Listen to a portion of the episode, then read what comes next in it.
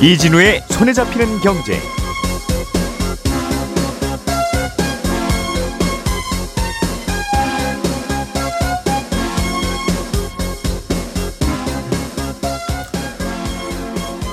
안녕하십니까 이진우입니다. 오늘까지 나온 주요 뉴스입니다. 쌀이 초과 생산되거나 가격이 떨어지면 정부가 그걸 의무적으로 사들인다는 내용의 양곡관리법 개정안 여기에 대해서 윤석열 대통령이 거부권을 행사했습니다. 지난달 우리나라 소비자 물가지수가 발표됐는데 4.2% 오른 것으로 집계됐고요. 물가 상승 폭이 조금씩 조금씩 둔화되고 있습니다. 작년에 전 세계 대다수의 국가들이 기준금리를 다 올렸는데 그러면서 대출금리도 빠르게 올라갔습니다. 그런데 특히 우리나라의 대출금리가 다른 나라들보다 더 빠르게 오른 걸로 어, 조사됐습니다. 조금 전에 말씀드린 뉴스들 오늘 자세하게 들여다보겠습니다. 4월 5일 수요일 손에 잡히는 경제 바로 시작합니다. 우리가 알던 사실 그 너머를 날카롭게 들여다봅니다. 평일 아침 7시 5분 김종배의 시선 집중.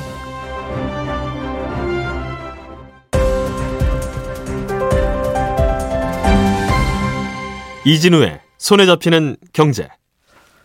예, 비가 내리는 식목일 아침. 음, 오늘은 나무 대신 경제 뉴스들을 좀 심어보겠습니다. MBC 양효걸 기자, 한국경제신문 나수지 기자, 그리고 손에 잡히는 경제 박세훈 작가 이렇게 세 분과 함께합니다. 어서 오세요. 네, 안녕하세요. 자, 오늘은 어, 윤석열 대통령이 국회를 통과한 양곡법에 대해서 거부권을 행사했는데 네. 에, 이게 양곡법의 주요 내용이 법에서 정한 기준보다 생산이 더 많이 되거나 즉 쌀이 많이 생산되거나 네. 어, 어쨌든 쌀 가격이 좀 떨어지거나 하면 네. 정부가 시장에서 쌀을 다 사들여서 네. 일정 수준 이상의 쌀값을 유지한다 그 말이죠. 그렇습니다. 음. 그 밖에 뭐 다른 내용들도 들어가 있긴 합니다만 가장 중요한 핵심은 말씀하신 그 부분입니다. 음. 그 전에는 초과 생산된 쌀을 정부가 의무 매입할 수 있다였는데 의무 매입한다라고 바꾸는 게 법안의 핵심이었습니다. 거부권을 행사한 이유에 대해서는 청와대는 뭐라고 설명하고 있습니까? 세 가지 정도 이유를 들었는데요. 하나는 남는 쌀을 정부가 의무적으로 사게 되면 쌀 농사를 더 짓게 될 거고 그러면 지금보다 더 공급이 과잉이 돼서 쌀값이 오히려 더 떨어질 거다. 음. 그러면 농가 소득은 줄게 되고 정부가 쌀 사들이는 예산은 늘어난다라는 거고요. 예.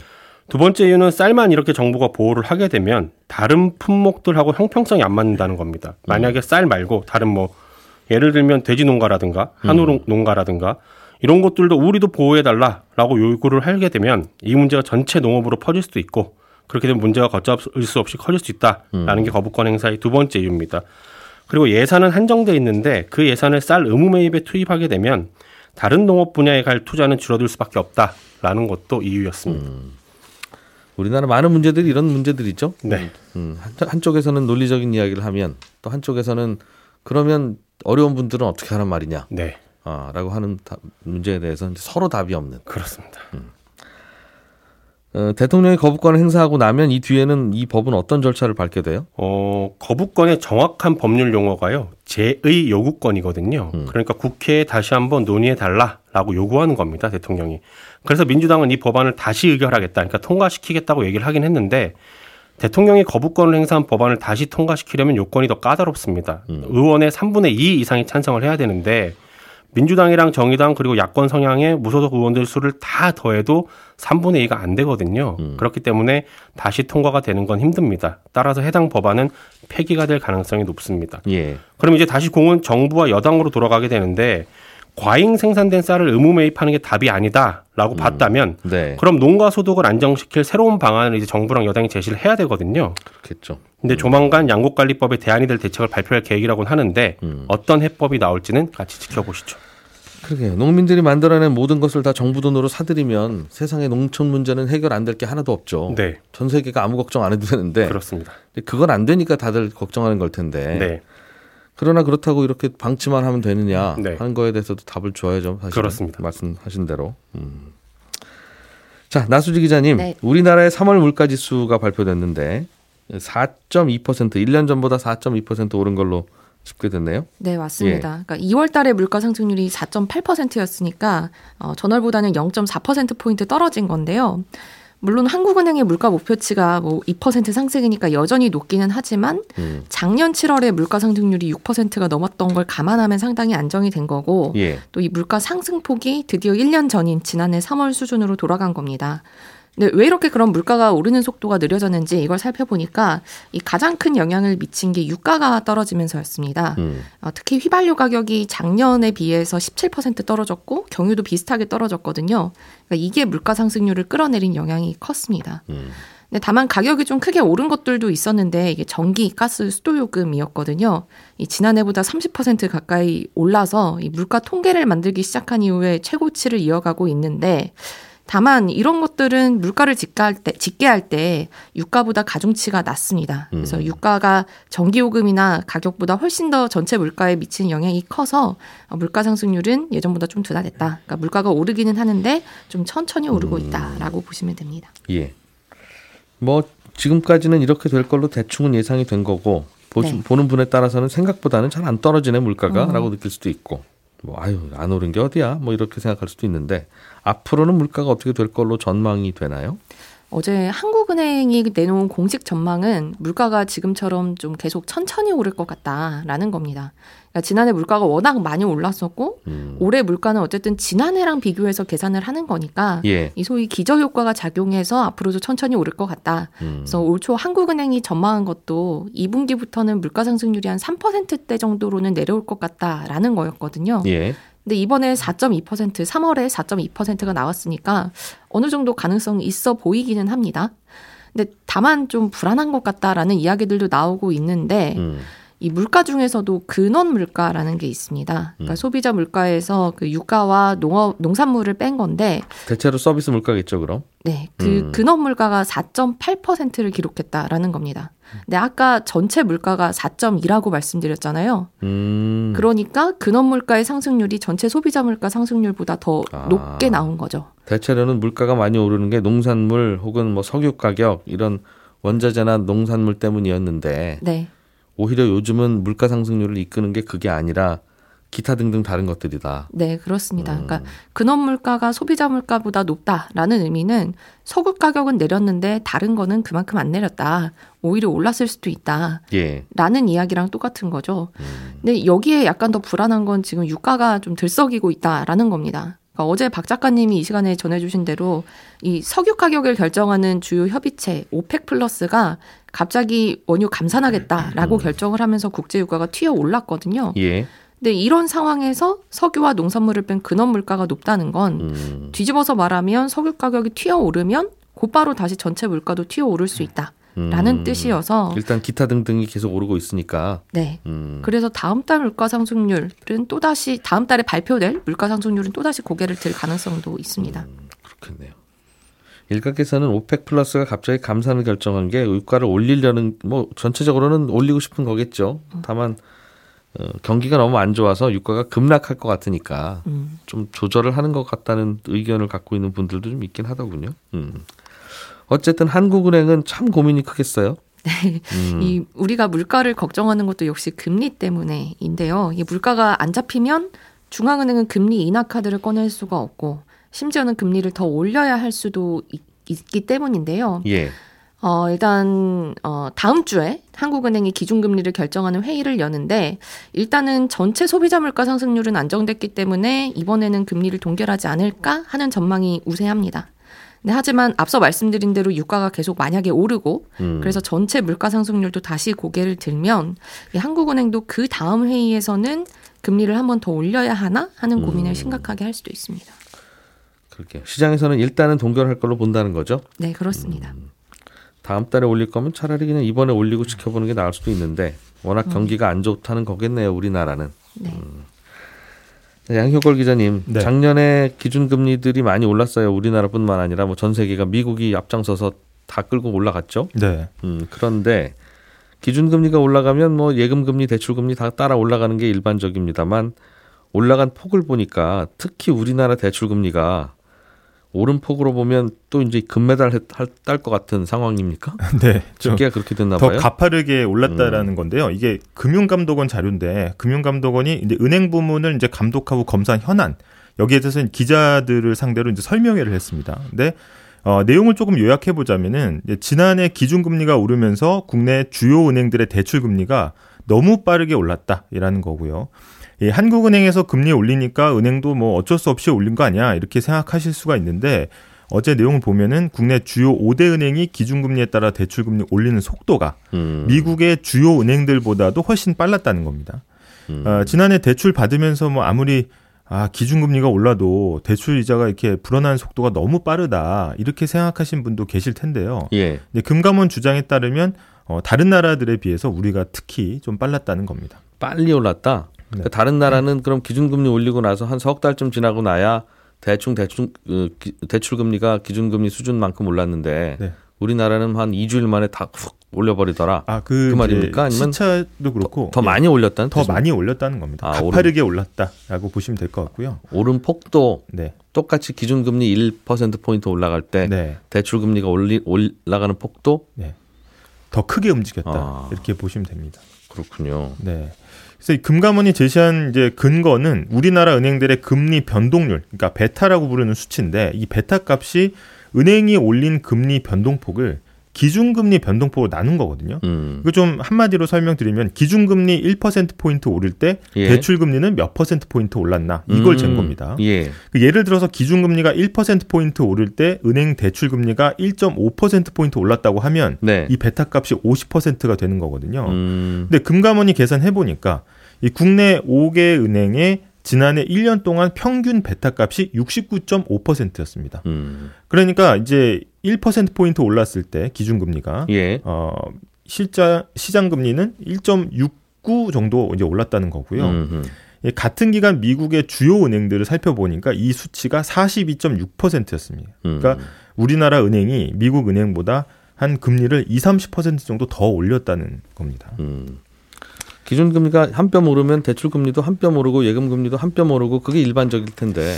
어, 예, 근데 이제 그래도 비용이 있기 때문에 그 비용도 어차피 네. 원래 대출 금리, 예금 금리 들어 있을 거 아니겠어요. 네. 기준 금리 올랐다고 은행원들 월급을 많이 올려 주는 건 아니지 않습니까? 네, 맞습니다. 그런데 어, 은행들은 금리 오른 김에 조금씩 조금씩 더 네. 슬금슬금 한 뼘씩 더 올리기는 하는데 네. 그게 우리나라 은행들이 좀 심하더라. 네. 음. 이게 뭐 이제 적절한 비유인지 모르겠지만 어쨌든 뭐 소주 같은 경우에는 이제 공장 출고가가 오르는 거랑 또 네. 음식점에서 파는 가격이 오르는 거랑 그게 좀 다르지 않습니까? 그래서 음. 그런 거로 좀 비교해 보시면 될 것 같고요. 네. 아, 게다가 이제 기왕에 나갔던 대출보다 새로 받는 대출 금리가 더 급하게 올랐다는 거고요. 음. 아, 지난해 국내은행 전체 신규 취급액 그러니까 새 대출의 경우에는 이 수치가 100을 넘었습니다. 이게 음. 훨씬 많이 올랐다는 거고 이거는 기준금리 1%포인트 오르면 2%포인트 올랐다는 거거든요. 그래서, 음.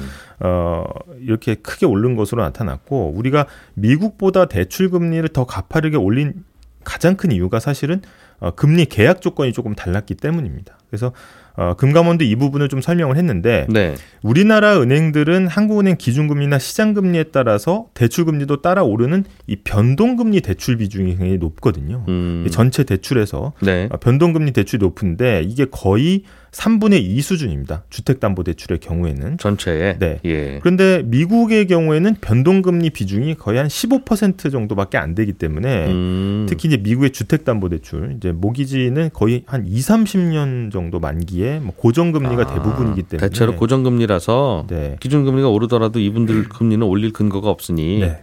그래서 이분들이 평균으로 집어넣어주면 더 네. 낮게 올랐다. 금리 민감도가 우리나 어. 우리가 더 높을 수밖에 없다라는 게 이제 은행 측의 설명입니다. 그러면 뭐 은행들이 특별히 뭘 잘못했다거나 뭐 할 것도 아니네요. 네, 근데 이제 표면적으로 또 그런데 금감원의 설명이 또 나옵니다. 그래서 예. 우리나라만 놓고 보더라도 그러면 과거의 금리 인상기들이 여러 차례 있지 않았겠습니까? 예. 근데 금감원이 과거 한 세 번 정도의 금리 인상기에 얼마나 빨리 올렸는지 많이 음. 올렸는지를 조사했는데 예. 뭐 2005년부터 2008년, 뭐 2010년 그리고 2017년 뭐 이렇게 세 차례입니다. 음. 그때는 한 세 차례 평균이 54.5%였거든요. 음. 그럼 지금 69.5% 나왔으니까 과거 금리 인상 기와 비교를 해보더라도 새로 대출 받을 때는 금리가 훨씬 빠르게 올랐다라는 거고. 예. 또이 부분이 또 은행에서는 또 억울하다 이렇게 음. 반론이 나오는 게 뭐냐면 예. 지난해 하반기에 발생한 레고랜드 사태 때문에 이게 이 회사채 시장에서 갑자기 돈을 구하기가 어려워지면서 네. 흥국생명 사태까지 터졌죠. 그러면서 아. 금융당국이 은행들한테 채권 발행 자제해라 이렇게 이야기를 했는데 그러면 이제 예금을 많이 끌어와야 되고 비싸게 끌어와야 되고 네. 비싸게 끌어온 예금 수지 타산 맞추려면 비싸게 대출해야 되는 맞습니다. 그런 것 때문에 다 오른 거지. 네. 왜 우리한테 뭐라고 하냐? 네. 어. 은행도 이제 어디서 돈을 구해와야 장사를 할 거 아니냐. 예. 그러니까 은행도 높은 금리로 자금을 들여왔기 때문에 여기에 또 예금 금리도 포함이 되는 거죠. 음. 그리고 서로 이제 마른 자금을 들여오려다 보니까 경쟁이 되고 예금 금리 올라가고 그럼 대출 금리의 기준이 되는 코픽스 밀어 올리고 그러면 음. 결국 은행도 레고랜드 사태로 도매 물건 비싸게 떼어온 격이니까. 소매로 팔 때도 비싸게 팔 수밖에 없었다 이런 음. 논리입니다. 우리 우리 보고 미국보다 왜 대출 금리 빨리 올렸냐고 묻지 말고 네. 예금 금리 비교해 보자. 그럼 네. 우리도 빨리 올랐다 미국보다. 네, 그렇게 항의하는 거라는 거죠. 네. 음. 그래서 뭐 은행들의 입장이 이렇게 나오고는 있는데 은행들은 또 어쩔 수 없다는 입장이지만 어제 또 감사원에서 자료가 또 예. 하나 나왔습니다. 이 감사원 자료를 보면은 이 대출 금리 산정에서 고쳐야 될 점들이 좀 보이는데요. 은행 대출 금리를 정할 때 우리가 이 기준 금리에다가 어, 그 다음에 이제 여기서 돈 빌려간 사람의 신용도라든지 아니면 네. 대출할 때 드는 비용들을 더해서 이제 가산금리를 얹어서 이제 결정이 되거든요. 예. 근데 감사원이 지적한 내용을 보면은 일부 은행이 예금 보험료하고 지급 준비금 비용 이런 걸 예. 대출 가산금리에 적용하고 있었다 이렇게 지적을 했는데 음. 사실 따지고 보면은 예금 보험료하고 지급 준비금은 예금성 상품을 위한 비용이거든요. 그러니까 예금 보험료는 예금자 보호를 위해서 은행이 예금보험공사에 납부하는 보험료 같은 거고요. 예. 지급준비금은 내 통장에서 돈 빼달라고 하면 바로 줘야 되기 때문에 쌓아두는 그런 음. 돈인데 여기서 나오는 어, 운영 비용은 대출자하고는 전혀 상관이 없다는 겁니다. 음. 그러니까 슬그머니 이런 비용들을 대출 금리에 가상 금리에 더해서 징수하고 있었다. 이게 불합리하다. 바로 이제 예, 불합리하다라는 게 이제 감사원의 지적입니다. 근데 어차피 은행이 예금 받아서 대출해 주는 기관인데 네. 예금에 드는 비용을 대출 금리에 올려서 그럼 받아가야지. 네. 그걸 그럼 어떻게 어떻게 어디서 조달하라는 겁니까? 그 대출 상품도 대출 상품의 수익이 나기 때문에 거기에 관련된 비용만 가상 금리에 징수를 해라라는 거고 조달 금리하고는 정확하게는 다르다 이렇게 얘기를 하는 거죠. 그러니까 이 도매로 띄어오는 조달 금리를 대출 금리에 가산하는 건 오케이지만 음, 음. 아, 거기에 따라서 예금 보험료나 이런 것들은 어, 전가시키면 안 된다라는 게 이제 감사원 지적입니다. 알겠습니다. 음, 아무튼 시장에서 결정되는 게 이상적이고 합리적인 대출 금리가 네. 이렇게 저렇게 올려 그러면 올리고 또 내려 그러면 내려가고 네. 어, 천기 올려 백기 내려같이 그렇게 네. 움직여지는 것 같은데 요즘 보면은 은행 감독 현안에 대해서 막 자료를 내고 또 금리가 비싸다 비싸다 계속 얘기하는 거 그리고 금융당국이나 정부에서 항상 들여다본다 이런 말을 계속하는 게 사실 네. 금리를 좀 낮춰라 이런 얘기거든요. 음. 어, 근데 마침 또 어제 설명할 때 은행들이 상생금융 지원이라는 명목으로 아, 취약차주를 대상으로 3,300억 원 지원한다 이렇게 음. 이야기를 했습니다. 그래서 아, 사실 이제 이런 일회성도 중요하긴 하지만 어, 은행 또 자율이라는 이름을 잘 드러나지 않는 이 가상금리 이런 음. 것들을 좀 투명하게 공개하는 게 좀 더 근본적인 해결 아니냐 이런 이야기들이 나오고 있습니다. 대출 받을 때 금리 비교만 쉽게 해줄 수 있으면 다 해결되는 문제인데 왜 이렇게 복잡하게 가는지 모르겠어요. 네, 그 영업의 어떤 또 비밀이라고 또 얘기도 그러니까 하고. 하여튼간에 네. 제일 싼 데 가서 소비자들이 가서 몰려서 대출 받으면 네. 알아서 경쟁할 텐데 네. 그 손품 발품 파는 걸 한꺼번에 그 인터넷 사이트 가면 뭐 조그만한 나사 하나 살려고 해도 가격 비교 싹 되는데 이걸 이걸 안 해주고 왜 자꾸 그러는지는 모르겠습니다. 아무튼 음, 그런 이야기가 있었고 나수지 기자님, 네? 요즘 반도체 만드는 회사들이 여기저기서 계속 돈을 빌리고 있답니다. 네, 맞습니다. 음, 반도체 팔아서 돈 많이 버는 것 같은데 왜 돈이 네. 부족해요?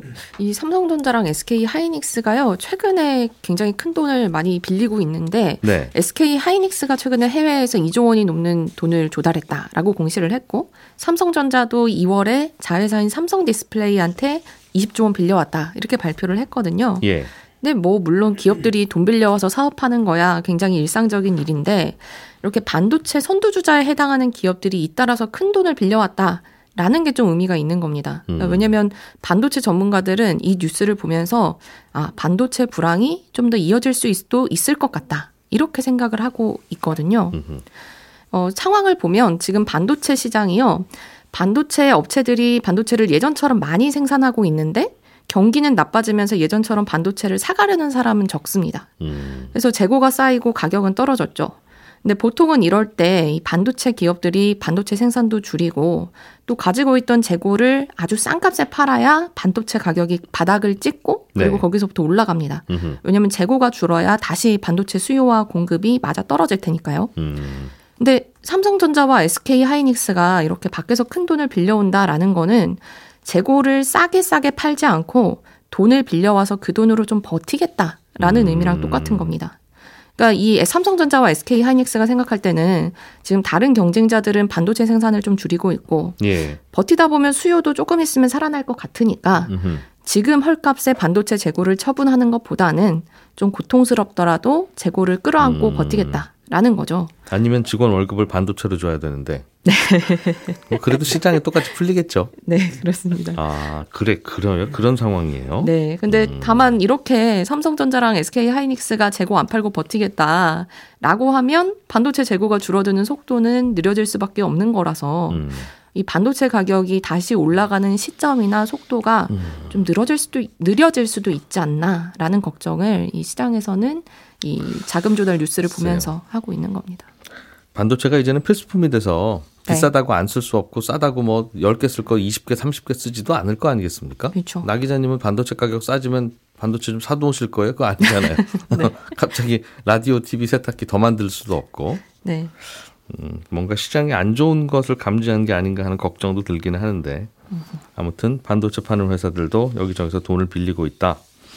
돈 빌리려는 쪽이 이렇게 많아지면 돈값이 계속 올라갈 수밖에 없겠네요. 또 이자율이나 이런 것도 생각해 보면. 네, 그런 측면도 있습니다. 예. 자, 오늘은 나수지 기자가 출연을 마지막으로 하는 음, 음. 그런 날이 되셨네요. 아, 예. 네, 그렇습니다. 제가 뉴욕 어, 특파원 가신다면서요? 네, 뉴욕에 가게 돼서 예. 예 아침에 인사를 못 드리게 됐는데요. 음. 아, 이 송경재가 이 보니까 어, 청취자일 때 좀 더 행복한 방송이더라고요. 만들 때보다는 청취자일 때 더 행복했던 것 같아서 앞으로도 청취자로서 좀 더 행복하게 네, 네 여기 저의 소원도 예. 음, 아침에 늦잠 자고 일어나서 청취자로서 라디오 채널을 맞추는 손경제 듣는 네. 그런 댓글도 올리고 예. 뭐야 이게 진행자가 진행을 이렇게 해라는 댓글도 좀 올리고 이진우 기자님의 소원을 제가 조금 더 미리 성취해 보도록 하겠습니다. 그렇게 하는 게 저의 소원입니다. 예. 갑자기 뉴욕이 미워지네요. 아, 음. 네 뉴욕 특파원 필요하면 전화로. 연락 주십시오. 예. 네. 가끔 전화로 연결해서 뉴욕 상황도 좀 전해 듣고 그렇게 하겠습니다. 네 현지 소식을 또 전해드리도록 하겠습니다. 예. 음. 나수 기자님 그동안 고생 많으셨고요. 매일 아침에 경제 뉴스들 잘 정리해 주셔서 고맙습니다. 많이 힘드셨을 텐데. 아유, 아닙니다. 예. 네. 뭐 힘들었다고 얘기하시면서 뭘. 네, 저도 1년 동안 이게 기자들이 보통 맡은 음. 것만 하게 되는데 예. 성경제를 하면서 좀 이렇게 여러 가지 뉴스들을 다 살펴보니까 보다 네. 보니까 저도 스스로 공부가 많이 됐습니다. 네, 그럼 또 뉴욕에서 전화로 뵙겠습니다. 고맙습니다. 네, 감사합니다. 예. 뜨거운 경기를 가르는 손경제 한판. 자, 전반전은 평일 아침 8시 30분 손에 잡히는 경제. 이진우입니다. 패스. 후반전이죠. 평일 오전 11시 5분에는 손에 잡히는 경제 플러스. 박정호입니다. 3점 슛. 네, 연장으로 이어집니다. 11시 52분 손경제 상담소. 김현우입니다. 상담은 거들 뿐. 어때? 한 게임 더? 예, 저는 내일 아침 8시 30분에 예, 다시 한번 찾아오겠습니다. 많은 분들이 나수 기자님 가신다고 너무 아쉬워 하시네요. 문자들 많이 보내주고 계십니다. 내일은 국가 부채가 2천조 원이 넘었다는 뉴스 오늘 준비했다가 못 전해드린 뉴스를 어, 박세훈 작가가 아주 이리저리 비틀어서 전해드린다고 합니다. 자, 내일 아침 8시 30분에 뵐게요. 저는 이진우였습니다. 고맙습니다.